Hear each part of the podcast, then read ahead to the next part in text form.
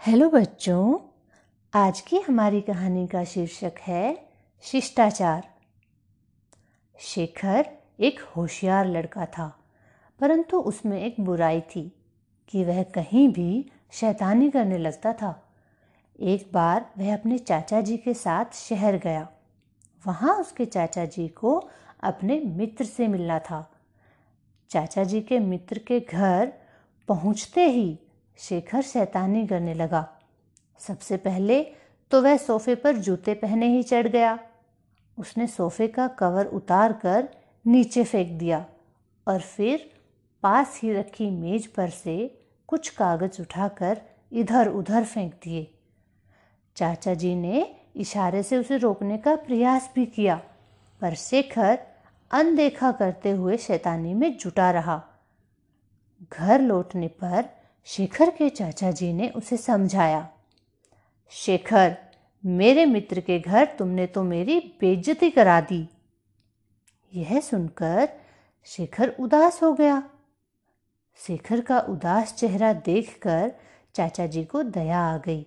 वे बोले, बेटा, मैं तुम्हें डांटना नहीं चाहता था, लेकिन जब तुम किसी अपरिचित या मेहमान से मिलो तब शिष्टाचार का ध्यान रखा करो, नहीं तो सारे परिवार की बेजती हो जाएगी।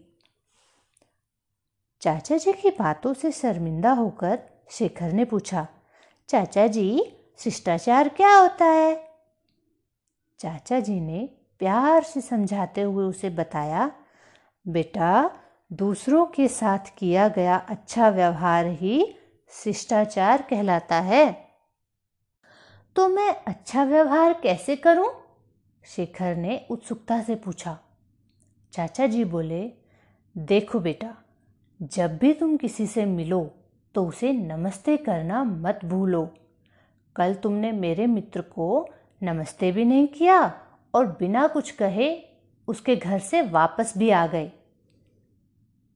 शेखर को अब अपनी गलती का एहसास हो रहा था। चाचा जी ने आगे बताया, बातचीत करते समय भी हमें बहुत सी बातों का ध्यान रखना चाहिए। यदि कोई तुम्हें कुछ दे तो उसे धन्यवाद कहना चाहिए। कभी भी कोई ऐसी बात नहीं कहनी चाहिए जो दूसरों को बुरी लगे। हमेशा अच्छी तरह सोच विचार कर ही बोलो। बातें करते समय केवल अपनी बात मत कहो, बल्कि दूसरों की भी सुनो। दूसरों से उनकी निजी बातें मत पूछो। दूसरों के दुख में सहानुभूति प्रकट करो। अगर जरा सी भी गलती हो जाए तो माफ़ी मांगना मत भूलो। और चाचा जी, हमारे यहाँ कोई मेहमान आए तो? शेखर ने पूछा। अगर तुम्हारे यहाँ अतिथि आए तो खुशी से मुस्कुराते हुए उनका स्वागत करो। उन्हें उचित स्थान पर बैठाओ और उनका अच्छी तरह सेवा सत्कार करो। अतिथि के साथ खाना खाते समय हमेशा इस बात का ध्यान रखो कि पहले अतिथि को भोजन मिलना चाहिए, बाद में तुम खाना खाओ।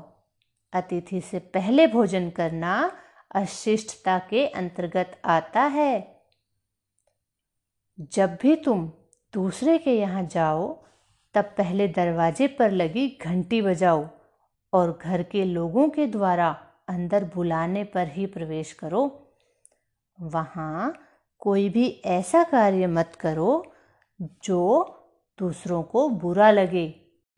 वहाँ का कोई भी सामान कभी मत छेड़ो और यदि कोई सामान देखना भी चाहो तो घर के मालिक से विनम्रतापूर्वक अनुमति अवश्य लो। अगर तुम किसी से कोई वस्तु लो तो उसे समय पर लौटाना कभी मत भूलो। समझ गए? हाँ चाचा जी। ये सारी बातें मैं हमेशा ध्यान में रखूँगा। क्या शिष्टाचार से जुड़ी और भी बातें हैं? शेखर ने पूछा। चाचा जी बोले हाँ कुछ और भी ज़रूरी बातें होती हैं जिनका हमें ध्यान रखना चाहिए। जैसे, अगर कभी तुम्हें मंदिर, मस्जिद, गुरुद्वारा अथवा गिरजाघर आदि धार्मिक स्थानों पर जाना पड़े तो वहाँ के नियमों का पालन करना चाहिए। सभी धार्मिक स्थानों के नियमों का पालन कर हम उन धर्मों के प्रति आदर व्यक्त करते हैं। हमेशा ध्यान रखो कि किसी की धार्मिक भावना को ठेस ना पहुँचे। राष्ट्रीय पर्वों के बारे में तुम जानते ही हो। इन पर्वों को मनाने के अपने नियम होते हैं, जिनका पालन करना अनिवार्य होता है। जब भी राष्ट्रीय गान गाया जाए, सावधान की मुद्रा में खड़ा होना चाहिए। जो बच्चे शिष्टाचार के नियमों का पालन करते हैं, वे शिष्ट कहलाते हैं। शिष्ट बच्चों से सभी प्यार करते हैं, क्योंकि वे सभी को अच्छे लगते हैं। जी, चाचा जी, अब मैं इन सभी बातों का ध्यान रखूँगा और एक शिष्ट बच्चा बनकर दिखाऊँगा। शेखर ने बहुत उत्साह से कहा। उसकी ऐसी बातें सुनकर चाचा जी बहुत खुश हुए और उन्होंने उसकी पीठ थपथपाते हुए शाबाशी दी। हमारी आज की कहानी यहाँ पर ख़त्म हुई। अगर आपको ये कहानी अच्छी लगे तो इसे अपने दोस्तों के साथ ज़रूर शेयर कीजिएगा। आपसे फिर से मुलाकात होगी बहुत जल्दी। Thank you.